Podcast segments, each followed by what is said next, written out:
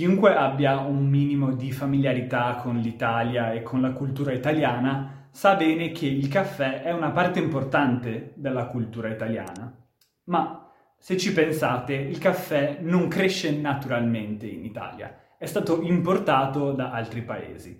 E allora com'è che è diventato una parte così importante della nostra quotidianità e addirittura qualcosa che per noi è motivo d'orgoglio?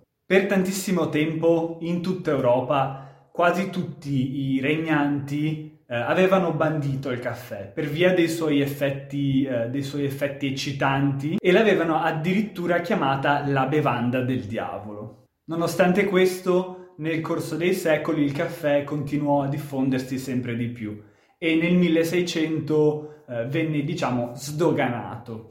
Il grosso dei commerci di caffè veniva dalla Turchia ma in Italia il caffè fu introdotto da un medico botanico, eh, Prospero Alfino, nella seconda metà del 1600, che era stato eh, in vacanza in Egitto, dove il caffè era già diffuso da tanto tempo, e aveva portato con sé del caffè a Venezia e lo aveva venduto descrivendolo ai veneziani come una bevanda simile alla cicoria. E in Italia c'è tutt'oggi chi fa il cosiddetto caffè di cicoria. In più, questo medico botanico aveva inizialmente catalogato il caffè come una bevanda medica, che appunto serviva a dare energia e a tenere svegli. Quindi inizialmente il caffè eh, veniva venduto in delle farmacie. Molto presto poi il caffè si diffuse a livello popolare, eh, piacque molto anche ai veneziani tanto che eh, cominciarono ad aprire tante botteghe del caffè, che erano dei luoghi in cui la gente poteva andare a comprare il caffè e a consumarlo seduti, come eh, un, un bar al giorno d'oggi.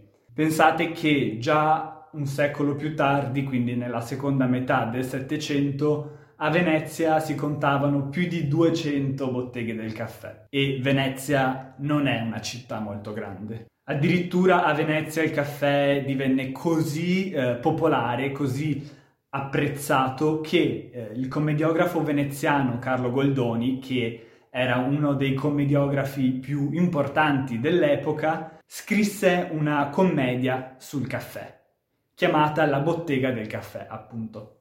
Ed è proprio grazie alle botteghe del caffè che questa bevanda eh, ha assunto questo valore culturale e sociale così importante, perché in queste botteghe del caffè ci si incontrava con amici e parenti per scambiarsi due chiacchiere e semplicemente per vivere dei momenti di tranquillità assieme alle persone a cui vogliamo bene davanti a una tazza di caffè. E pensate che, nonostante, come vi avevo detto prima, il caffè fosse considerato la bevanda del diavolo, persino il Papa Clemente VIII decise di, eh, diciamo, salvare questa bevanda dalla dannazione, quindi rimuovere questa, questa etichetta di bevanda diabolica. Perché il caffè si era diffuso così tanto che veramente tutti lo bevevano ormai e allora non era più possibile eh, considerare questa, questa bevanda come qualcosa che ha il potenziale di farti finire all'inferno. Anche la Chiesa ha dovuto adattarsi ai tempi. Ma nonostante il caffè inizialmente si fosse diffuso in Italia grazie ai veneziani, furono i napoletani a mettere a punto eh, un metodo di preparazione del caffè diverso da quello dei turchi. I turchi eh, facevano bollire dell'acqua e cucinavano, diciamo, il caffè dentro questo pentolino di acqua bollente.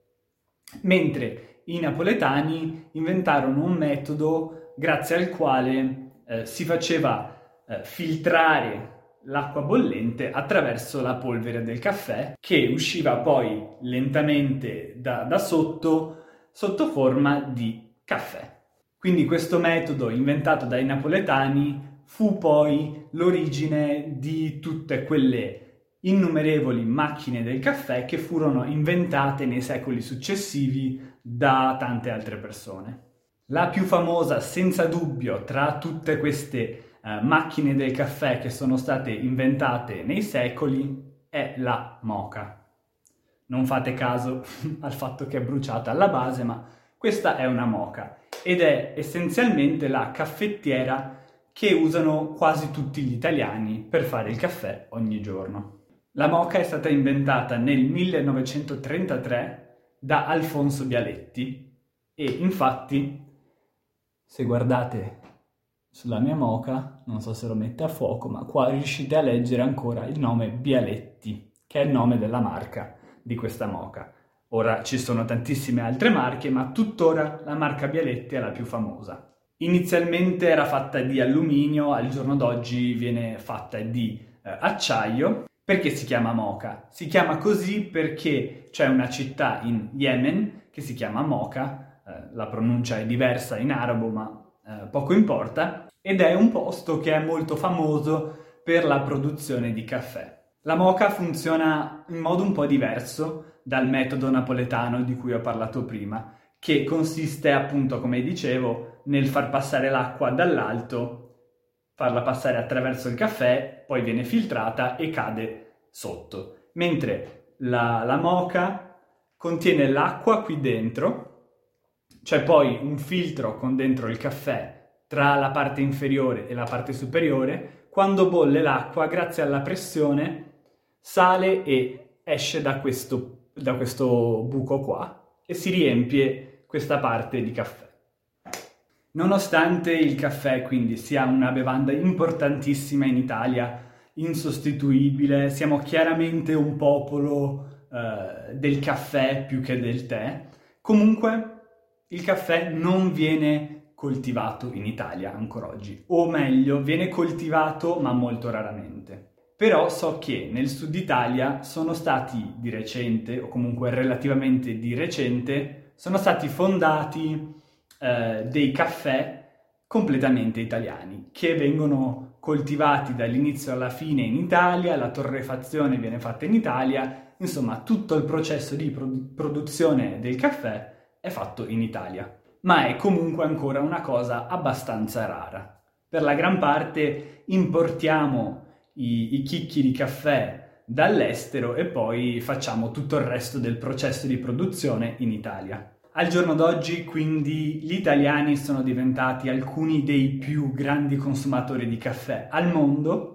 e non solo però, perché il caffè, come ho accennato prima, è diventato una parte molto importante della nostra cultura. È una di quelle cose che contraddistinguono gli italiani e penso tutti sappiano anche quanto ne siamo orgogliosi, quanto siamo orgogliosi sia del nostro caffè, cioè del caffè che produciamo, sia del modo in cui lo consumiamo, per esempio dei nostri espressi bevuti eh, in rapidità al bancone, oppure seduti a tavola dopo un, un grosso pasto, oppure dei nostri cappuccini che vanno bevuti esclusivamente di mattina e mai di pomeriggio, del nostro macchiato. Insomma, nonostante l'Italia non sia un paese in cui si coltiva il caffè, è diventata comunque il paese simbolo del caffè, al punto tale che eh, perfino compagnie come Starbucks usano parole italiane per descrivere il loro caffè, per descrivere le taglie, eh, le misure dei caffè che vendono, per esempio dicono eh, grande, 20, cose che per un italiano non hanno senso, ma comunque um, Starbucks e compagnie di questo tipo usano eh, parole italiane per dare un'idea di qualità del loro caffè facendo in modo che i clienti eh, associno mentalmente il loro caffè all'Italia. E a proposito di Starbucks, non tanto tempo fa eh, ha aperto il primo Starbucks a Milano, che è il primo Starbucks in Italia. Anche se questa compagnia esiste da tantissimo tempo, ha aperto in Italia solo di recente, proprio perché in Italia abbiamo già la nostra cultura del caffè, che è completamente diversa dal caffè e, e da, dal modo di consumare il caffè che eh, promuove una compagnia come Starbucks. Quindi nel periodo in cui è stato aperto il primo Starbucks in Italia, tante persone si chiedevano ma avrà successo e ha senso che esista Starbucks in Italia? Sui social se ne parlava tantissimo, c'erano persone che dicevano ma che senso ha aprire Starbucks in Italia se tanto vai in qualsiasi bar e trovi un caffè di qualità migliore? O c'erano persone che eh, scrivevano commenti anche un po' meno razionali e semplicemente un po' più emotivi dicendo cose del tipo aprire Starbucks in Italia è un insulto alla nostra tradizione, alla nostra cultura, cosa che io trovo forse un po' eccessiva, ma capisco comunque. E io stesso all'inizio avevo i miei dubbi sul senso di, di un'apertura di Starbucks in Italia, però poi pensandoci bene ho capito che invece ha il suo perché. Dei locali come Starbucks hanno uno scopo completamente diverso dai bar italiani normali, ok? Un italiano generalmente va in un bar, beve il suo caffè e se ne va. O comunque fa una colazione, magari si prende un cornetto e un cappuccino, ma nel giro di eh, un quarto d'ora se ne va dal, dal locale. E sicuramente non esiste l'idea di prendere un caffè e portarselo via e berlo mentre camminiamo o mentre andiamo da qualche altra parte. Il caffè nei bar italiani si consuma seduti nel, nel bar. Prima di tutto a Starbucks il tipo di caffè che viene venduto è proprio diverso, è per dei gusti diversi e molti tipi di eh, caffè venduti a Starbucks sono più simili a un dolce che a un caffè, cose come il, il frappuccino per esempio. Ma secondo me la differenza fondamentale tra eh, Starbucks e il caffè consumato in stile italiano è proprio il modo in cui eh, viene consumato il caffè e il modo in cui viene concepito il, il locale in cui si vende il caffè.